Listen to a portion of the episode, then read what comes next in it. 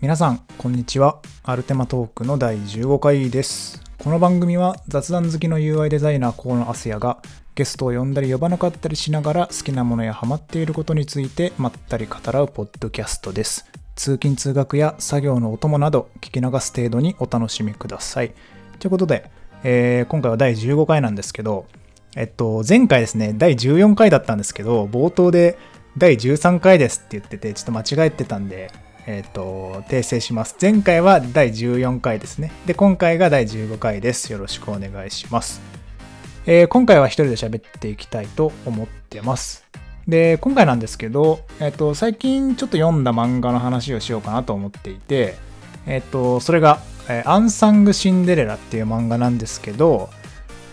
えご存知の方いますでしょうか？えっと、最近ですね、ドラマ化が発表されて、それで知名度がぐっと上がったところもあるんですけど、えっと、まあ、もともとは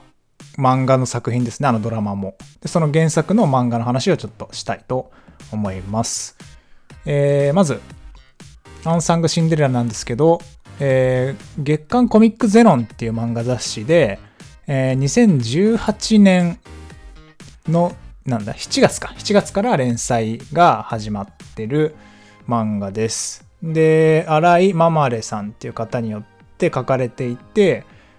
えっと、で、あの、医療漫画なんですけど、その医療の部分の原案っていうのは、実際の薬剤師の富野先生っていう方が担当しているらしいです。えーで、あらすじです。えー総合病院の薬剤師として働く青井みどり26歳。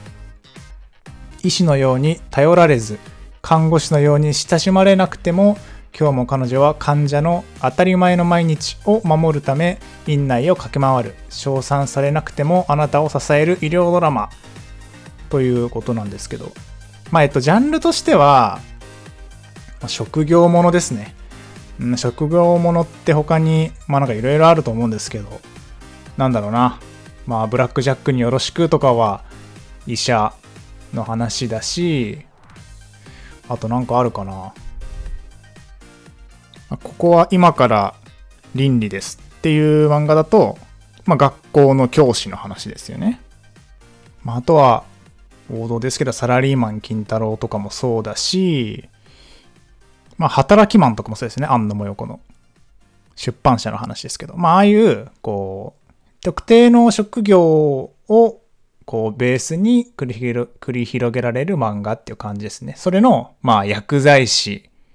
がテーマになってる漫画です。で、まあこの薬剤師、まあ主人公が薬剤師なんですけど、まあその同じ薬剤部のメンバーだったり、その薬局の窓口に訪れる患者だったり、まああるいはこう別の部署、こう看護師だったり医者とかの間にいろいろこう起こってくる問題に、こう立ち向かって立ち向かっていくみたいな漫画になってます。で、えっと、このアンサング・シンデレラなんですけど、まあ、主人公が女の子で、えっと、まあ、26歳の青い緑って女の子なんですよね。で、で、この子が、えっと、大学にこう6年間通った後に、こう国家資格を頑張って取って、で、その後就活で、まあ、総合病院の、こう、院内薬剤師っていうんですかね、この病院の中の薬剤師になって2年が経ってる状態から話が始まります。で、まあ、この薬剤師、新米の薬剤師の女の子、青い緑が、まあ、医療系の漫画ではよくある、こう理想とはこう大きくかけ離れた日本の医療の現実にこう揉まれて、まあ、そんな中で、こう、慣例とか、慣習とか、ルーチンワークとか、こう、既得権益によって失われた、こういわゆる良きこと、大切なこと、みたいなのを、こう、忘れずに頑張る、みたいな主人公になってます。で、まあ、ただこの漫画面白いのが、こう、漫画を読み始めて、一巻、一話の本当に冒頭で、薬剤師っていらなくないっていう独白から話が始まるって感じになってるところが面白いですよね。まあ、あの本人はこう実際はいらないとは思ってないんですけど、その、そんなこと言うんだったら薬剤師っていらないじゃんっていう、こう、不条理な周りの反応だったり、環境っていうのに抗っていく話っていう感じになってます。で、まあ、例えばどんな話なのかっていう感じなんですけど、まあ、あの、主人公は薬剤師で、まあ、働いてますと。で、そこにいろんな人だったり、事件がこう舞い込んでくるんですよね。で、例えばこう、一、割と序盤で、こう、展開される話としては、えっと、まあ、薬剤師の仕事の一つに、疑義紹介っていうものがあるんですよ。で、この疑義紹介っていうのが、こう何かというと、まあ、疑義ってこう疑い、意義を疑うっていう意味の疑義を紹介するっていう意味なんですけど、まあ、この医者が出した処方箋の中身を、えっと、確認して、なんかおかしくねっていう疑問をこう医者にこう、ちゃんとした、なんですかね、手続きによって一回返すっていう仕事です。で、えっと、まあ、薬剤師の仕事って、なんか、なんとなく僕は知らなかったんですけど、なんとなく知らなかったっていうか、まあ知らなかったんですけど、あの、ちょっと調べ、調べてっていうか、この漫画で学んだことをちょっと喋ると、薬剤師っていうのは、こう、大まかに言うと、こう、病院で扱う、まあ、薬局とか病院で扱う、まあ、めちゃくちゃ多い、まあ、1000種類とかを超える、こう、医薬品、まあ、薬ですね、の管理をします。で、まあ、医者、医師が出した処方箋をもらって、まあ、それをベースに調剤するっていう仕事もありますよね。まあ、これがメインだと思うんですけど。で、調剤っていうのは、うんまあ、処方箋に基づいて、こう、薬を揃えて、まあ、患者さんに交付する業務ってことですよね。で、まあ、その交付じゃなくて、えっと、処方箋を出す人っていうのは、まあ、医者だったり、えっと、歯科医だったり、えっと、獣医だったり、まあ、いろんな病院、いろんな医師から発行された処方箋ってことですよね。で、これを見て、正しいかどうか確認して、正しかったら、それを測って、個数も計算して、ちゃんと調剤して、お客さんに渡すし。ん？ってなったら、疑義紹介をして一回医師に返すっていう仕事らしいです。で、その疑義紹介ってやつがあるんですけど、まあ、漫画の最初はこれがテーマになってますね。で、えっと、まあ、お客、あの、患者さんに、が処方箋持ってきて、で、それを主人公の青い緑が見ますと。で、ん？ってなって、一回医師に返すんですよね。えっと、何々が3錠分出てますけど、これ通常は1錠で処方される薬なんですけど、これちょっと、なんか、どうなんですか？みたいなこと聞いたら、いや、それはもう、なんか、ケアレスミスだったから、あの、じゃあ1錠でいいよ、みたいな反応されて、で、主人公は、いや、なんかそんな適当な、あの、なんでそんな適当なんですか？みたいな言ったら、ああ、もううざいな、みたいな。あの、薬剤師のくせになんたらかんたらとか、あの、そういうケアレスメスでいちいち疑義紹介してきて、もうなんか時間の無駄だろ、みたいな、まあ結構、こう、ひどい対応を受けるんですよね、医師から。で、それで、何それみたいな。なんかそんな疑義紹介ってちゃんとした仕事だし、薬剤師の、こう、仕事の一つなのに、なんか、いちいちしてくんなって言われたらそんな意味ないじゃないですか、みたいな。まあそこでちょっと一回ぶつかったりとか。して、まあそれに対して、まあどう、その、じゃあ何が問題なんだみたいな。医師がケアレスミスしちゃうことが問題なのか、その疑義紹介っていう仕組みそのものが問題なのか、みたいなのを、まあ同僚だったり仲間と一緒に立ち向かっていくっていうのが序盤の話ですね。で、まあ結構その、病院内の、まあ、薬剤師ってなんか立場が微妙らしくて、まあ医者、医師でもないから、そのあんまりこう、患者の話だったり、病院そのものの話に食い込むと、まあ、薬剤師のくせにって言われたりするらしいんですよ、漫画の中では。まあ、あと患者からも、あの、薬剤師の患者っていうか、まあ、入院してる人とかですよね。入院してる人とかにも、まあ、薬剤師のくせにでしゃばってくんなとか、医者を呼べとか言われるらしいんですよ。なんかそういう、その薬剤師っていう職業の立場にこう降りかかるこう難儀な事件に立ち向かっていくっていうのも漫画の中で取り扱われたりします。で、まあ結構薬剤、この漫画読んでると、あの、そんなことあるんだっていうのが多くて、で、例えば、あの、患者さんが、こう、自分が服用している薬とかを、まあ、自分で言わなかったり、あと気づいてなくて言えなかったり、まあその、薬だと本人が思ってないもの、漢方とか、なんかああいう薬に影響あるけど、薬だと本人が思ってなくて、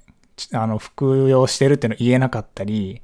まああとはなんかこう隠してたりするってことがあるらしいんですよね。その漫画の中で。で、まあそれによって正しい処方が行えなくなったりすることもあるし、こう、そういうことを、その薬を処方するとき、面と向かってこう薬を渡すときじゃなくて、なんか入院中の患者との面談とか、まあ、雑談とかでそういうのに気づく。え、その薬服用してたんですか？って気づくこともあったりするみたいです。その辺もなんか、あーって感じだし、で、なんか僕も、なんか振り返ると、まあ僕あんま病院行かないんですけど、そんなに体調ガチで崩さないから。ただ年に、まあ一回行くか行かないかみたいな感じで、まあ風邪とかひいて、つらってなって病院行ったら、まあ見てもらって、処方箋もらうじゃないですか。で、その処方箋持って近くのあの薬局に行ったら、なんか処方箋渡して薬もらって終了じゃないですか。なんか薬剤師ってなんか薬局にいる人だけどそれ以上のことは知らないみたいな感じだったんですけど、結構その薬剤師の仕事の内容とか置かれている環境みたいなのをもう知ることができて、まあ職業漫画としてのなんか面白さっていうのはちゃんと持ってるような漫画だし、で、まあ結構僕この漫画読んでて、うん、まあ病院があのー、なんだ、テーマというか、こう、舞台なんだけど、そんなにこうシリアスではないかなって感じはするんですよね、見てて。なんか人が死んで悲しいとか、こう事故とかでこう、まあ、シリアスになって、っていう、こう、病院系、うん、なんだろうな、病院系の漫画ってあんま、そんな読んだことないんですけど、思ってたより、こう、シリアスで、こう、怖いというか、こう、重い話かなと思ってたんですけど、そんなことなくて、割とこう、カラッと読める中身になってるんですよね。まあ当然、その出てくる患者さんとかは、こう、病気にかかってたりするし、こう、まあ命に、命の問題とかも話に出てくるんですけど、まあ主人公の青い緑のキャラクターなのかな？なんか、こう、迷路快活でカラッとしてて、前向きで、喜怒哀楽が激しくて、みたいないいキャラしてるから、割と、こう、楽しく読めていけるようなテンションの作品なんですよね。で、話の構造としては、結構、うん、数話単位で、その患者さんとの向き合いが終わるって感じなんですよ。まあ、例えば、えっ、と、仕事中に、こう、患者さんの話ですね。仕事中にこう、脚立から落ちちゃって、腰にひびが入っちゃって入院したおじいちゃん。で、そのおじいちゃんとの話が数話続くんですよね。で、まあ、このおじいちゃんも、まあ、早く現場に戻りたいから、こう、見を張って結構嘘ついたり、やれって言われたことをやらなかったりするんですよね。まあ、そういう患者さんに対してどう向き合っていくかって話があったり、で、その話が終わったら次は、こう、マイコプラズマ肺炎っていうのを患っちゃった子供を連れたお母さん、まあ、親子、母と、男の子の話になって、で、その場合は、まあ、子供がこうぐずって薬をこう全然飲んでくれないと。まずいから。ででも、こう、でも飲ませないとダメだから、まあなんかこう、水に混ぜたり、ジュースとかゼリーに混ぜて、なんとかこう、飲ませてるんですっていうお母さんの話。だからなんか、なかなかこう良くならなくて、うん、なんでだろうってなったら、まあ実は混ぜてる、その混ぜてる対象がまずかったみたいな話があったりとか。で、あとはなんかその薬のことを自分ですごいネットで調べて、で、それをこう知識に薬剤師になんかすげえ反論してくる患者とか、まあいろんな人が出てきて、まあ都度、あの、起こった問題を、青い緑と、まあその周りの人たちが解決していくって話ですね。で、まあ、今、えっと、第5巻ぐらいまで出てて、まあすごい面白いんですよね。で、結構、この漫画、単純にその話として、まあ医療漫画、病院の漫画としても面白いんですけど、やっぱりその薬剤師っていう、まあ、存在は知ってたけどあんま詳しくないやっていうのが、いう職業が舞台っていうのがやっぱ大きくて、で結構その病院っていうその大きいなんか僕らからすると、病院っていう大きい概念の中に、薬剤師とか薬剤部ってどういう立ち位置なのかとか、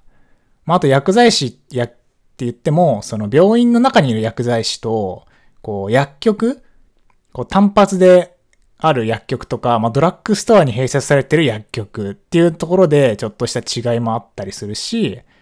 まあ、あとはその、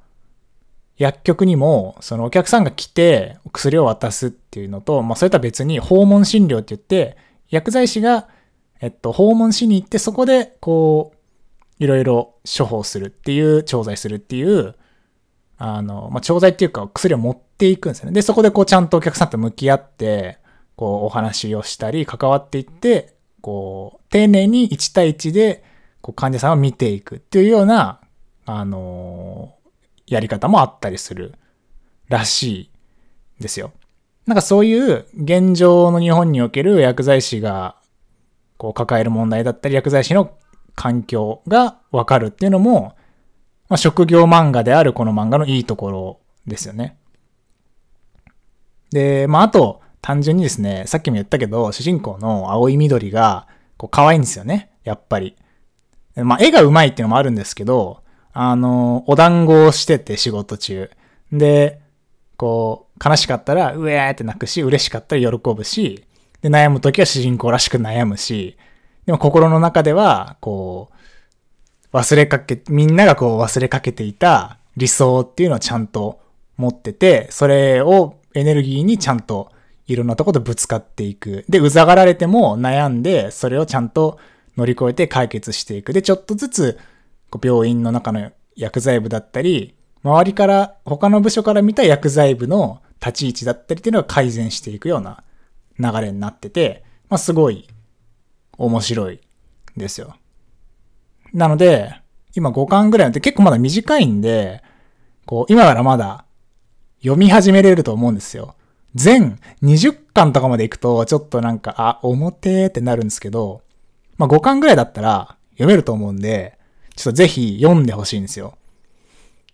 で、まあ冒頭にも言ったんですけど、この漫画、あの、フジテレビでドラマ化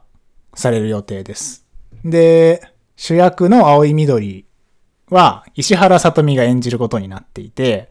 でね、僕、あの、ドラマ化が発表される前からこの漫画読んでいて、えー、まあ、発表されるた時に、うわ、ぴったりだなと思ったんですよ。オリジナルのドラマがあったじゃないですか。えっと、アン、ナチュラルか。なんかあれの主人公と、まあちょっと似てるかなっていう気もするんで、あの、テンションというか性格が。だから、まあ、結構ぴったりかなっていう感じがします。まあ年齢がなんかちょっと、いや、石原さとみって26歳の役できんのっていう感じはあるんですけど、まあその辺はね、別に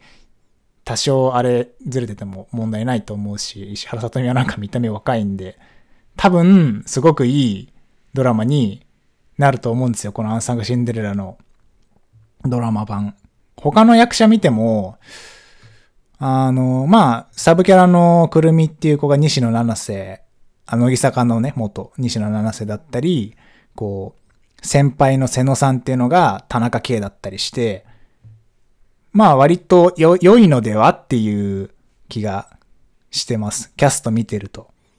まあ、この瀬野さんっていうのがね、結構ガタイ良くてでかくて渋くて頼れる、あの、安定した先輩っていう感じなんですけど、まあ、ちょっと田中圭のイメージではないかなっていうのが個人的な感想ですね。なんとなく僕のイメージだと、本当にこう、誰だろうな、もう昭栄とか、ああいう、えっと、あの、海猿の伊藤秀明か、とかのイメージだったんですけど、まあ、田中圭でなんかもう、もうちょっとなんか、な、なよっちい男のイメージなんですけど、まあちょっといいや。うん、とか、いろいろ、まあマヤミキが出てたりして、まあ結構ちゃんとした夫人で、えっと、その他、あの、ベテラン調剤師の役が、キャラクターがいて、で、それをね、デンデンが演じるんですよ。で、でんでんって僕、あの、冷たい熱帯魚っていう映画の、マジで頭がおかしい、超怖い、もうサイコパスおじいちゃんみたいな、人も殺すしみたいな人の印象がでかすぎて、なんか僕もでんでん見ると超怖いんですけど、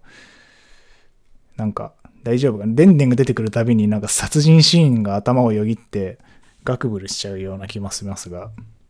まあちょっとこのドラマ期待ですね。で、脚本も黒岩勉さんっていう人で、結構漫画原作のドラマとかを書いてることも多いのかな？なんか、ライアーゲームとか、キングダムとか、ガンツとか、あと、最近だとグランメゾン東京とかもやってるらしいんで、これ、こまあ、このドラマが7月の16、まあ、もともとなんかもうちょっと早くやる予定だったらしいんですけど、コロナの影響でちょっと、スタートが遅れてて、7月16日かな？から開始らしいので、ぜひ。まあ漫画まだ読んでないって人はもはやドラマ待ってドラマから見て見終わった後漫画を読むっていうのでもいいし、まあもうちょっと時間あるんで、まあドラマ、あの漫画先に読んで、まあそれをベースにドラマを楽しむっていうのもありだと思います。どっちでもいいんですけど、まあ、あの最近読んだ漫画の中では、あんまり馴染みがなかった調剤、あの、薬剤師っていう職業がベースだし、まあ、主人公もすごい魅力的、登場人物が魅力的だし、話もね、数話単位で患者さんが移り変わっていって読みやすいし、重すぎないし、っていうので、おすすめの漫画なので、ぜひ、皆さん、読んでください。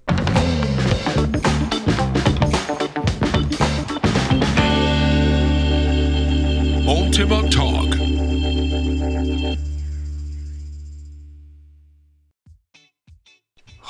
ということで今回は漫画の話をサクッとしてきましたけど、えっと、漫画ね、もうなんか気がついたらいろいろ読んでて、なんかこうやってテーマとして一個の漫画を取り上げて話すのって多分無限にできるんですけど、無限にできるがゆえに、どれをピックアップすりゃいいんだっていう悩みがあって、それで言うと今回はこうドラマ化するんで、ああ、なんかちょうどいいから、この漫画の話しようと思って、アンサングシンデレラの話をしました。なので今後もなんか漫画化されるとか、アニメ化されるとか、なんかこう話題になったみたいなタイミングでその漫画の話ができればなと思っているので、よろしくお願いします。アルテマトークでは皆様からのお便りを募集しています。ハッシュタグ、アルテマトークやメールアドレス、アルテマトーク at gmail.com へ番組の感想や質問、話してほしいテーマなどを気軽にお送りください。はい。ということで第15回はこんな感じで終わろうと思います。第16回でお会いしましょう。ここまで聞いてくださってありがとうございました。さようなら。